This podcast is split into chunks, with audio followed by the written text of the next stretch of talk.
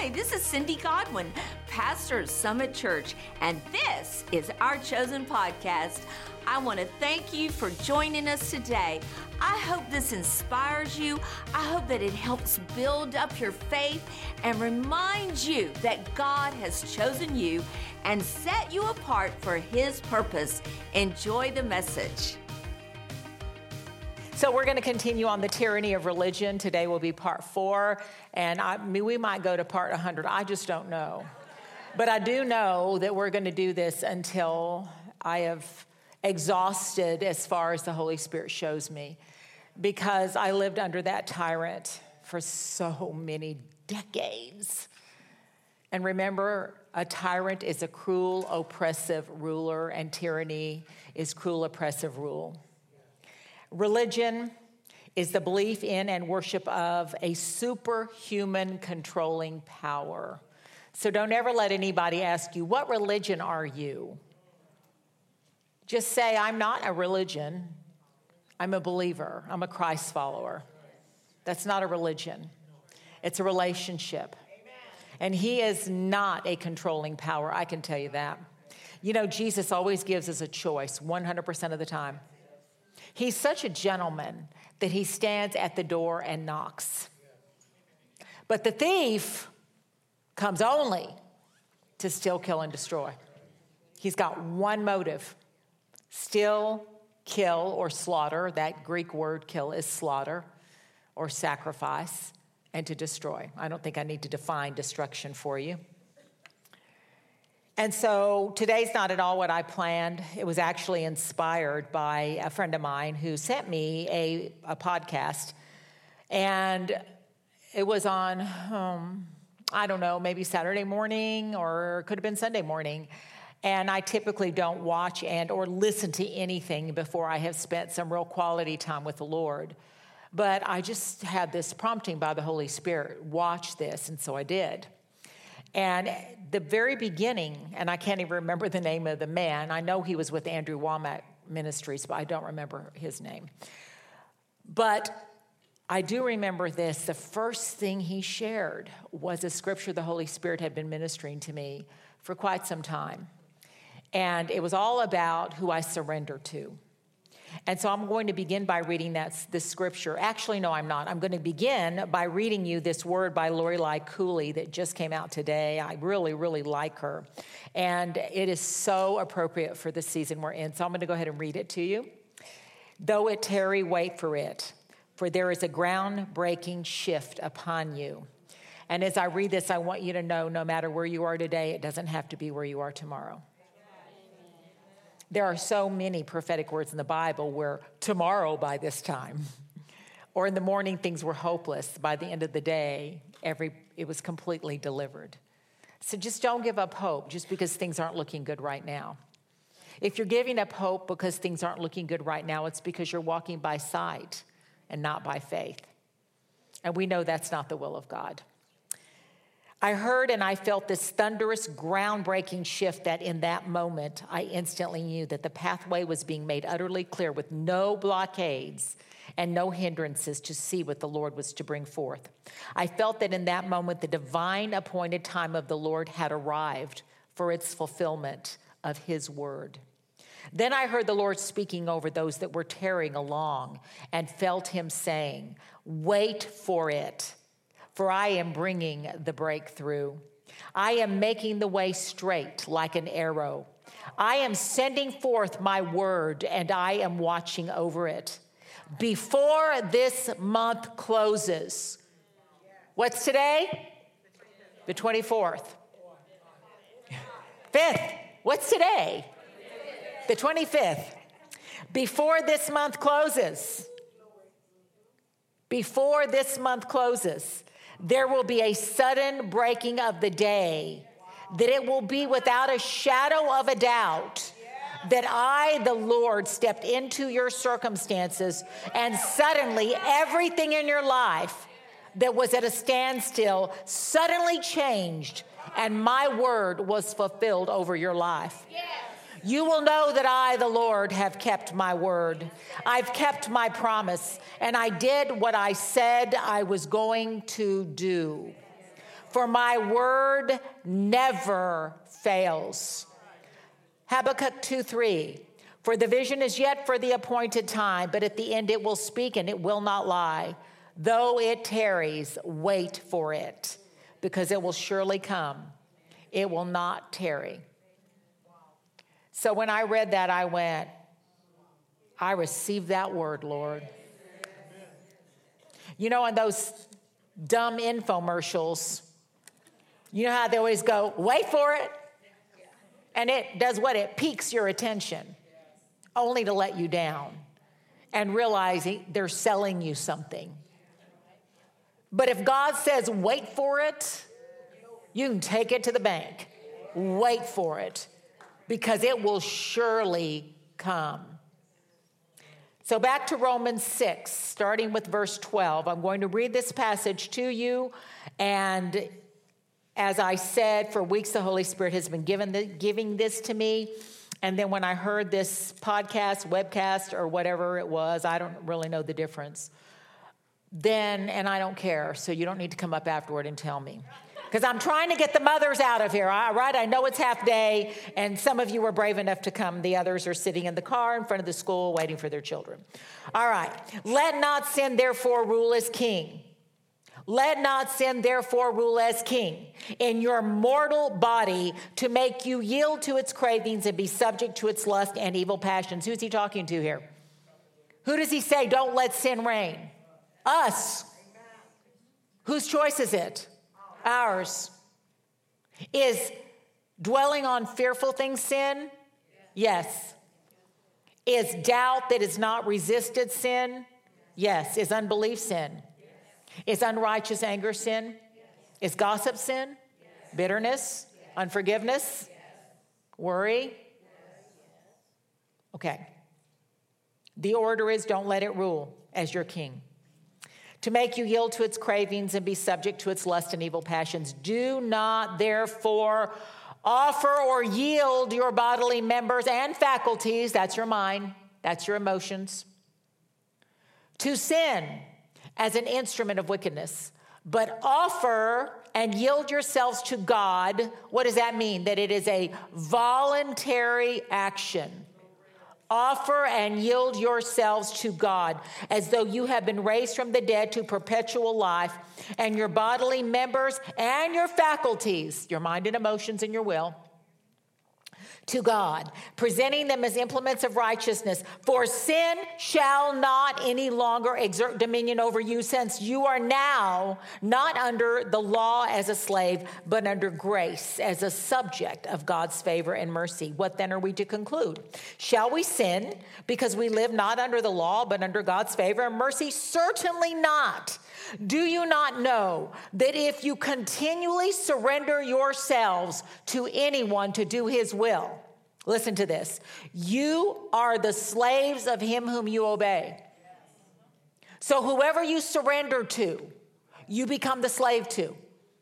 We just had our chosen fearless. If you surrender to fear, fear will be your master.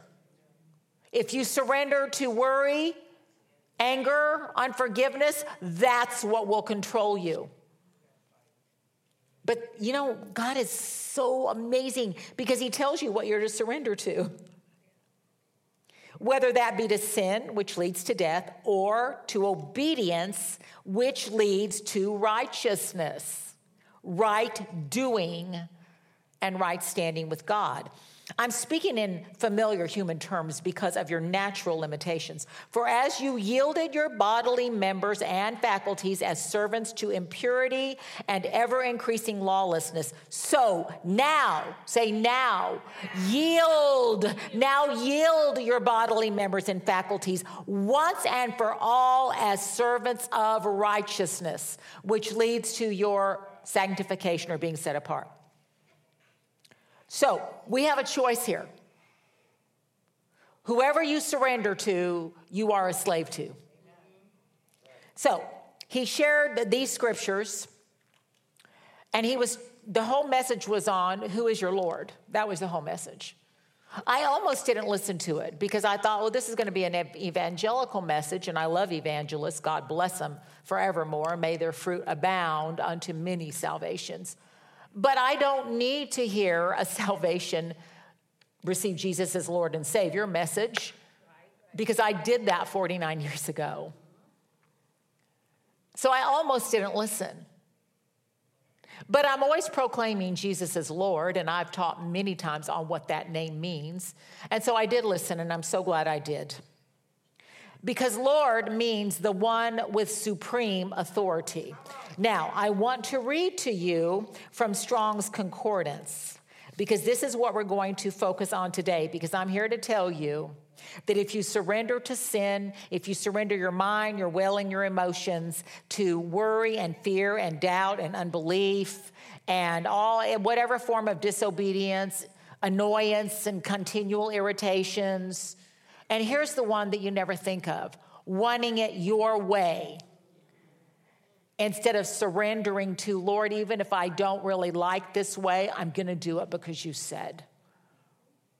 And we often don't consider that sin, but it is. If I want it my way all the time and I do it, I did it my way, Frank, you and me. Some of you are going, Who's Frank? Everybody know who Frank is? Yes, all right. Anybody not know who Frank is? Raise your hand and I'll tell you. Frank Sinatra. Yeah. Remember that song, I Did It My Way? It was a good song. It's a really good song, but it was wrong. So, who do you yield to? The word Lord is kurios, and it means Lord and Master, Sir. Kyrios, K Y R I O S, and this is what got me, and I don't know how I ever missed it. A person exercising absolute ownership rights. I'm to say it again. A person exercising absolute ownership rights. And as I receive more of this revelation, I begin to yield every part of me to the ownership of Jesus. Now, you might say, Well, I've already done that. Really? Well, let's go on. You ever think anything? All right, say if you're married. I'm just going to use that as an example. Say if you're married do you ever cop an attitude with your spouse? Get really annoyed, irritated, start thinking really ugly thoughts. Uh, this morning, Pam, I'm Tiffany, pray with her to forgive Jim. I mean, you ever, they just walk by and you think, I just don't really like you. What did you just do? You surrendered to lovelessness. The royal law is the law of love. Love thinks no evil. I'm preaching to myself. You all know what I'm talking about. But if you call him Lord, that means you have yielded to his absolute ownership by choice. And the greatest example in the whole scripture in my opinion, beside Jesus, is his mother Mary. Because when the angel Gabriel told her something that was utterly impossible, utterly impossible, instead of doing what Zacharias did, and by the way, he appeared to Zacharias before he appeared to Mary, proclaimed and prophesied the birth of, of John the Baptist. And Zacharias basically mocked him his, well, how should this be, was like, how should this be? Mary's was humility. How shall this be? I've, I've never known a man. You know what that means, right? And he said, Well, the Holy Spirit will overshadow you. Power of the Most High will come upon you. And this seed shall be called the Son of God. And you know what Mary did at that moment? She exercised the absolute ownership of the Lord to be her Lord. She simply said, Behold, I am the bond slave of the Lord. Be it unto me according to your word. Now, that word, bondslave, in Romans, Roman times, I copied this right out of the, the book, refer to someone who voluntarily served others and usually one who held a permanent position of solitude. So a bond slave was a voluntary slave, not a forced slave. She volunteered or surrendered her body to the Lord's use. Did you ever think about if something in your body's amiss, something in your body's broken, something in your body's missing? Did you ever think about surrendering it to the lordship of Jesus? I'm going to go on with that. I, th- I think it, we're going to kill some sacred cows. So she said essentially, I give you the right to own me. I give you the right to own me. When I tell you, I mean, it's only been, you know, not even a week yet, but I'm telling you, the Lord has been working this in me for so long that it literally has changed my life. And it requires deep surrender. so, I'm going to ask you today who has the supreme authority or the ownership in your life? Does the report of the doctor? Do the divorce papers? I've recently had more than one woman come to me in absolute, utter panic, frustration, despair because they were served with divorce papers and weren't expecting it. And I watched as those precious, precious women gave that supreme authority in their lives. Now, I'm not saying that wouldn't be heartbreaking, okay? So please don't misunderstand me. I'm not saying that wouldn't be shocking. But if you have the heart of a bondservant, you say, Lord, I surrender my feelings, my hurt, and my pain to you. I give you permission to own me because you won't do it if I don't give you permission. If you call Jesus your Lord, it means you give him permission to have 100% authority in your life. And we might all think we've done that, but I'm going to tell you something. I'm working on it every minute of every day now, and I can tell you right now, it's a walk. And it's not a sprint, it's a marathon. It's a conscious moment by moment decision. Who has supreme authority in your life? Does your bank statement, the nightly news, the job report? What about the forthcoming election results? What has supreme authority in your life? I can't tell you the number of panic texts I'm getting. What if so and so? And what if this? And what if, what if, what if, what if? Well, what if? Jesus is my Lord. And I'm telling you, I don't have an ounce of worry. I really don't. I have tithers' rights. I'm submitting to Him every way I possibly know how. I have nothing to worry about. I am the bond slave of the Lord, be it unto me according to your word. And I have lots and lots and lots of word. Because the truth is, whatever you surrender to is who or what you serve. That's the bottom line. If you surrender to the pain, you serve the pain. You know, I woke up the other night, I, I, was in one of these beautiful sleeps. You know what I'm saying? Where you are just so happy to be asleep. It was Saturday night. I'd gone to actually to bed early. I was, you know, excited about getting up, coming here to church on Sunday, and and I just fell right asleep. And I mean, I'm just like, you know, that old expression, snug as a bug in a rug. And that's a dumb expression. I was as snug as my little puppy. My puppy's white, and my comforter is white, and she's all snuggled in that comforter, and she doesn't care if we're comfortable or not. So I was that snug.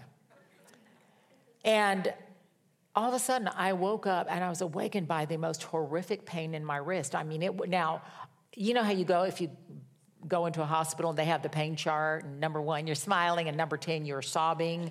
So it was right before you start sobbing. That's how bad it was. It was piercing, just piercing pain just in my wrist. I mean, it felt like I had broken it or sprained it. And so the first, I began to pray, I began to praise, I began to, to uh, speak the word of God. And I thought, I am not getting out of bed and I'm not getting out of this comfortable position but nothing I did. I stretched it out, I turned it, I put it between my knees, I put it under my arm, I put it above my head. Nothing was working. I went, oh, I don't want to get up. I'm going to wake up my husband. He's a light sleeper. I'm going to wake up the dog, and then she's going to want to play. And Eh, but it was a really, really bad pain. And I just, Lord, I just surrender this to you. You own me, Lord. I surrender to you. And I, I got up, I did get an ice pack, and I just put it on my wrist and went right back to sleep. Next morning, my wrist was sore. I mean, I probably had rolled over on it, or I had been at a couple of um, soccer games and carrying chairs and bags. And I had my dog. It does say no dogs allowed, but I hide her in this leather puppy case. And so I'm carrying the chair, I'm carrying the bag, I'm carrying my purse. And, you know, I mean, you can just do something that doesn't show up till later, but it's perfectly fine now. But nevertheless, I refuse to give it power to own me. And it wasn't easy. I'm talking whatever number is right before, Dee Dee, what number is it right before you start going, ah? Is it seven or eight? See, it's seven or eight. That's how bad it was. So I want to show you an example here that is, I, I, just thought this was so powerful. This is this gentleman brought it up. And it was the story of the, the man in John chapter 5, the man that had been infirm for 38 years. We talk about him all the time at the pool of Bethesda. And he had no men to help him get in the water. And so in verse 1, uh, 2, it says, In Jerusalem there was a pool, and the pool in the Hebrew is called Bethesda. And in these lay a great number of sick folks, some blind, crippled, paralyzed, waiting for the bubbling up of the water. For an angel of the Lord went down at appointed seasons into the pool and moved and stirred up the water. And whoever then first, after the stirring up of the water, stepped in was cured of whatever disease with which he was afflicted. And here's what's interesting the footnote in the Amplified Classic says many manuscripts omit the last part of verse 3 and verse 4. This gentleman brought up this was folklore. It was culture, it was a tradition passed down. And here's why. He said these words I thought were so powerful God does not roll dice. And that passage always bothered me. And then when I went and I read, I never noticed the footnote before, and it said many manuscripts have omitted this. In Romans 2:11 it says God shows no partiality, no undue favor or unfairness. With him one man is not different from another. So see if that were not folklore, then that would be God showing partiality. A good majority of the time Jesus healed them all. He did an interview to find out who was the most righteous, who was the goodest, who had, who had checked every box, who had never let he who among you without sin. He didn't interview them for their past and say, Have you, uh, did you deal with this? Did you repent of this? Have you done this? Now, if God tells you to do something, you better do it. I don't care how hard it is. He's been dealing with me, and now I'm going to have to do it because I'm telling you. And I'm telling you, I don't want to. But he's been dealing with me about something that happened a long time ago where there was an accusation against me that was absolutely not true. And this person demanded an apology. And I said, But I, I don't know what to apologize for because I didn't do it. And I was called a Pharisee and proud and da da da. But lately he's been saying, make friends quickly with your accuser. I went, all right, Lord, I don't want to, I'll do it. Show me how. It's hard to apologize for something you didn't do, but he'll show me. I want to be that obedient because Jesus is Lord. Jesus is supreme authority in my life. Jesus owns me. I've given him permission to do that. He, took, he takes good care of those that he owns. I'm telling you that. So let's look at a few people in the Bible that refused to yield to the tyranny of religion, to the cruel, oppressive rulership of a controlling superhuman power. Ready? We, we look at these people very often, and I love them so, so, so, so, so much. So we're just going to keep looking at them. First of all, John 2, water to wine. Remember they came to Jesus and they said, Lord, Lord, they've run out of wine. And what did, what did Jesus, what, what did, uh, excuse me, that was uh, Mary who did that. Lord, they ran out of wine. And Jesus said, Woman. He called her woman. My kids better not ever call me woman. woman, my time has not yet come. And you know what? Mary ignored him. And she said, because she was the mother, Jewish mother. And she said, Whatever he says to you, do it. Whatever he says to you. What did she do? Honestly, she submitted to his lordship. And of course, what happened? They filled up the water pots to the brim. And what did the, the head of the wedding say? Well, most people say, save the bad wine or the lesser wine until the end when everybody's already drunk on the good wine. But these people saved the best wine for now. And I, I was praying about this this morning, and just like this word that I read by Lori Lorelei Cooley, I'm telling you, now is here. For many of us, now is here. What about the woman with the issue of blood? I want you to see how this woman submitted, surrendered to the ownership of Jesus Christ. She had a flow of blood 12 years. This is Mark 5 25. She'd endured much suffering under the hands of many physicians, spent all she had, and was no better but worse. Okay, so she's sick and she's broke. She's anemic to the point of Lord only knows what. And remember, she heard the reports concerning Jesus. She came up behind him in the throng, touched his garment. She kept saying, If I only touch his garment, I'll be restored to health. Immediately, her flow of blood was dried at the source. And suddenly, she felt in her body that she was healed of her distressing ailment. Now, what happened here?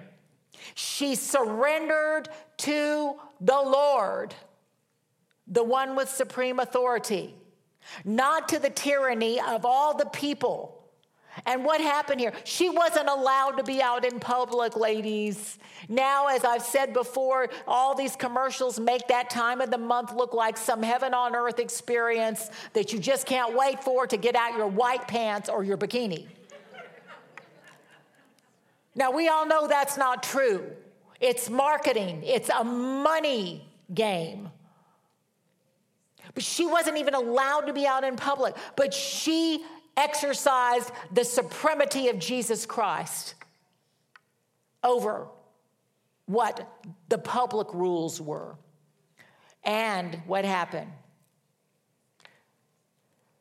Her flow of blood was dried up at the source. I love this because, see, when Jesus heals, it's at the source.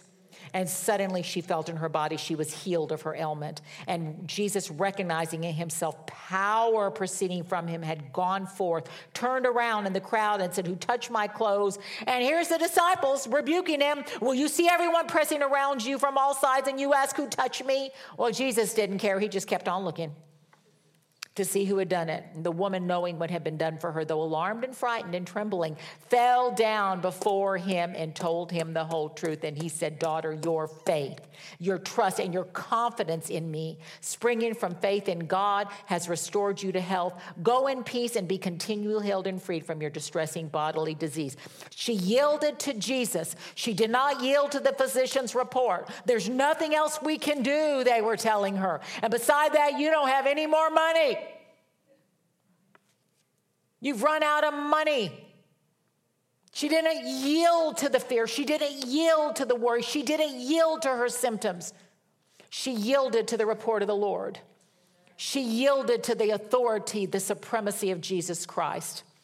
And I love that. And then there was Bartimaeus, the blind beggar in Mark 10 46. And remember, he heard Jesus. I love how all these people heard about Jesus. He was blind, he couldn't see, but he heard the crowds. Jesus is coming, Jesus is coming. And you know what he did? He began to shout out, Jesus, son of David, have mercy on me.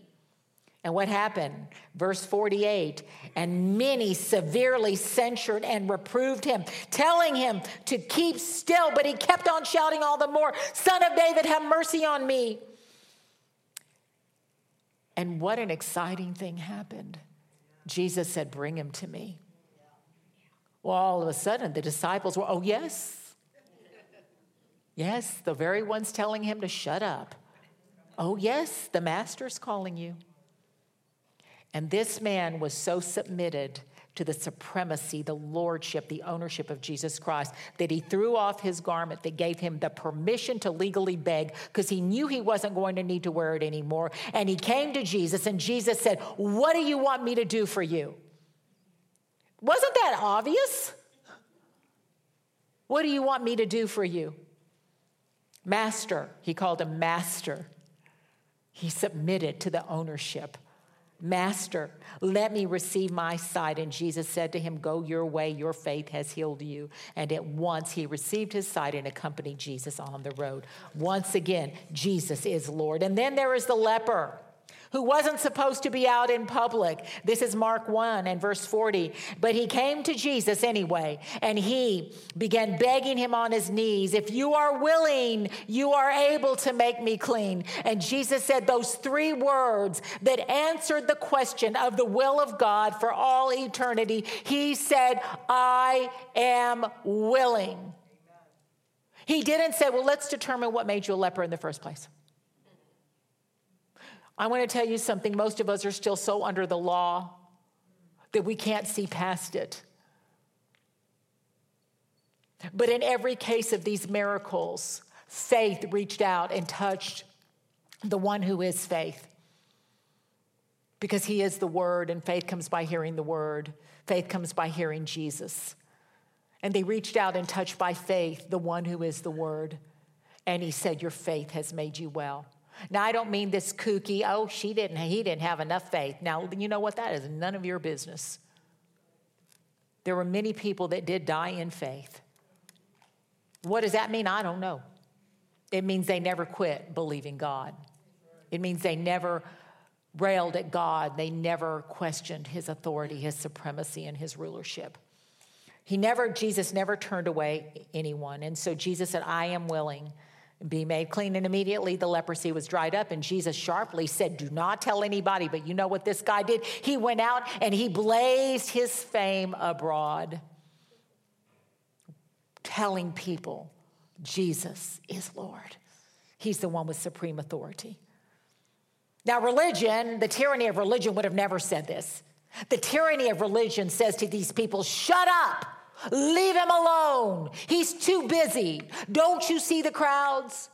Don't you see the state of the world? How do you think he's going to see you? You're just a little blip on the radar. Wow. That is certainly minimizing a loving, loving father who loves his sons and daughters.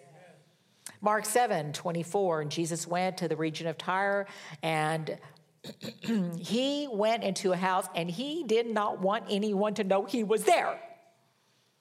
You ever want to be alone? I've told my husband, you don't plan on retiring. when you die at 100, I'll just put your calculator in the box with you. And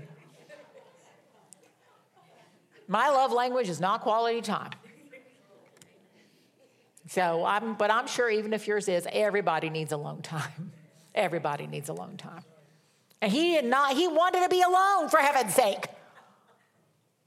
But instead, a woman whose little daughter had been under the control of a demon heard about him and came and flung herself at his feet and she was a Gentile, a Syrophoenician by nationality. She kept begging him to drive out the demon of her little from her daughter. And he said, First let the children be fed. It is not becoming her proper to take the children's bread and throw it to the dogs. Lady, you're a dog.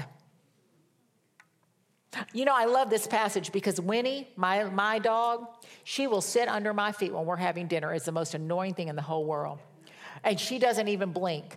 She's got these big old eyes in her little face, and those big eyes just stare at me. And Randy will say, Look how focused she is. What is she waiting for? She's waiting for a crumb. A crumb. And you know what? She doesn't quit until I throw a crumb down.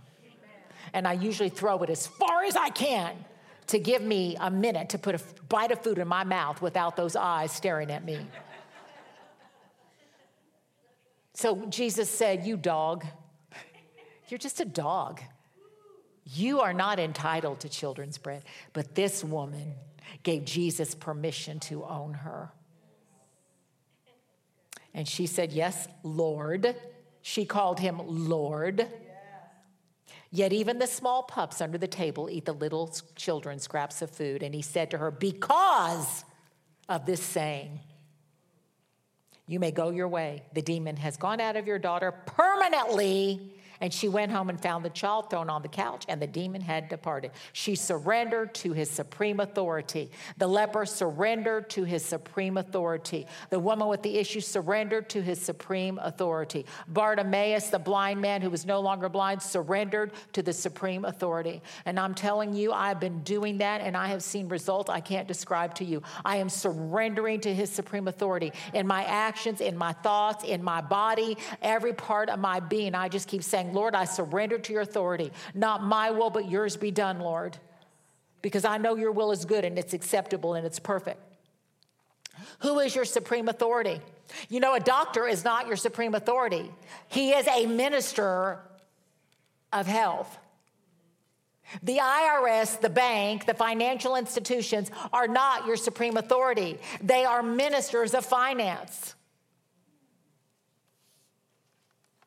The economic report is not your supreme authority. Your job is not your supreme authority. Why do you surrender to your employer? Because you're surrendering to Jesus, and He said to. And if you don't, then you're in disobedience.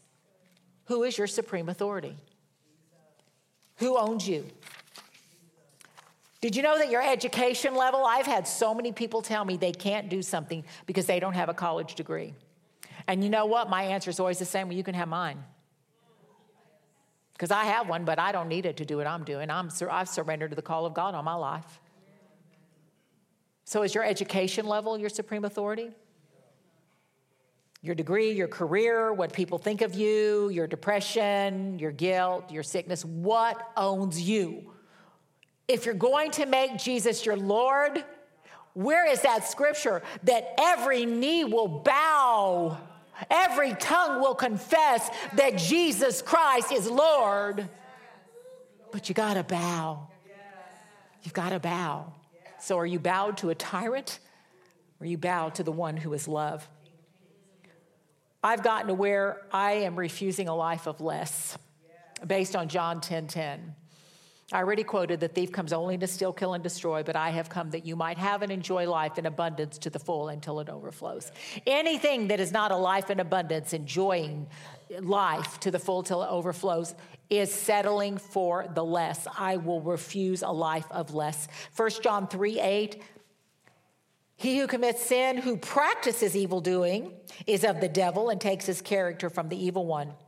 For the devil has sinned from the beginning. The reason, this is what absolutely profoundly gets me. When the word of God says what the reason is Jesus came for, we should take heed to it. The reason the Son of God appeared was to destroy, loose, untie, and dissolve the works the devil has done. Is there something in your body that needs to go? The reason the Son of God appeared was to destroy and dissolve the works the devil has done. Is there something in your soul that is bothering you? The Son of God appeared to destroy the works the devil has done.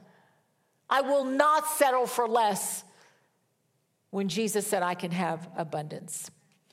So, in closing, I asked the Lord where am I in all this, Lord? What do you want me to do? I, I submitted certain areas to Him. Lord, in this area, in this area. Lord, what do you want me to do? I'll do whatever you say, Lord, because I am committed to surrender to your Lordship. I am committed to surrender myself a servant to obey you, Lord. You won't take it unless I give it. Listen to me, He won't take it if you don't give it the woman with the issue, the blind man, the leper, the lepers. I, I can go through the whole scripture. He wouldn't force it on them. They had to acknowledge his lordship. I mean, the Syrophoenician woman, a Gentile that wasn't even allowed to talk to a Jewish man. Do you know that? Like the woman at the well. Years ago, I walked into a, it used to be called the Shepherd Shop. It's long, long gone. But, you know, this is back in the day when we still had Christian bookstores. And, and it was one of the original in San Antonio. It was a blue, beautiful store. I was friends with the owner.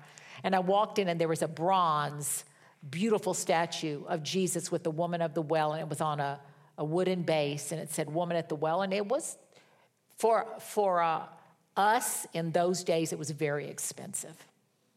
And when I saw that, I started crying and I went home and I told Randy, I said, Randy, there's this statue. And I just, I just started weeping. And I went back and looked at it. Every time I looked at it, I would start crying.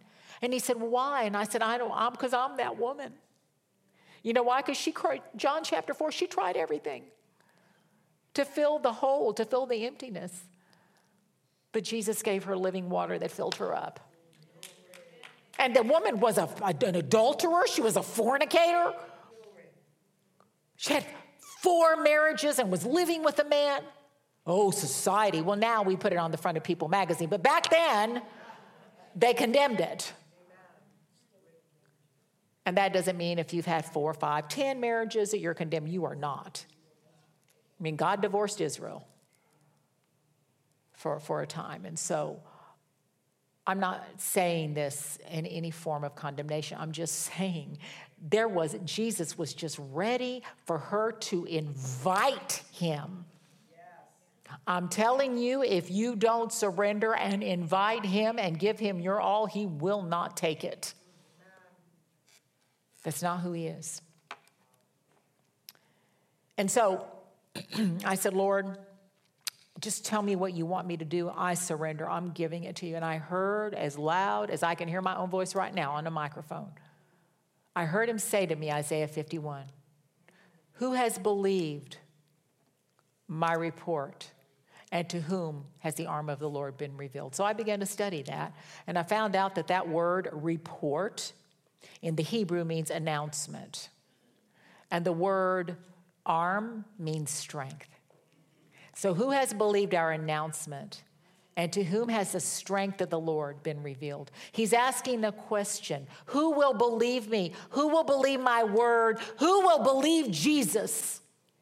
He is the report of the Lord. Who will believe the announcement that the angels, and we're getting ready to celebrate Christmas, but guess what? That chapter in Luke is not a Christmas passage, it's an eternal decree. Glory to God in the heavens and on earth, peace, goodwill toward men. Rick always says if it's not good news, it's not the gospel. I believe that. There is the severity of God and there is the kindness of God make sure you're on the right side. Because Jesus Christ is your Savior and Lord. Not just your Savior, but your Lord.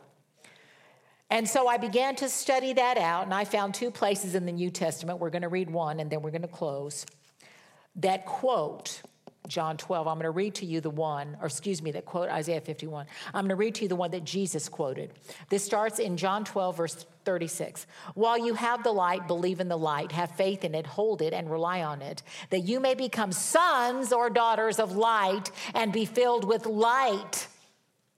Jesus said these things, and he went his way and he hid himself from them.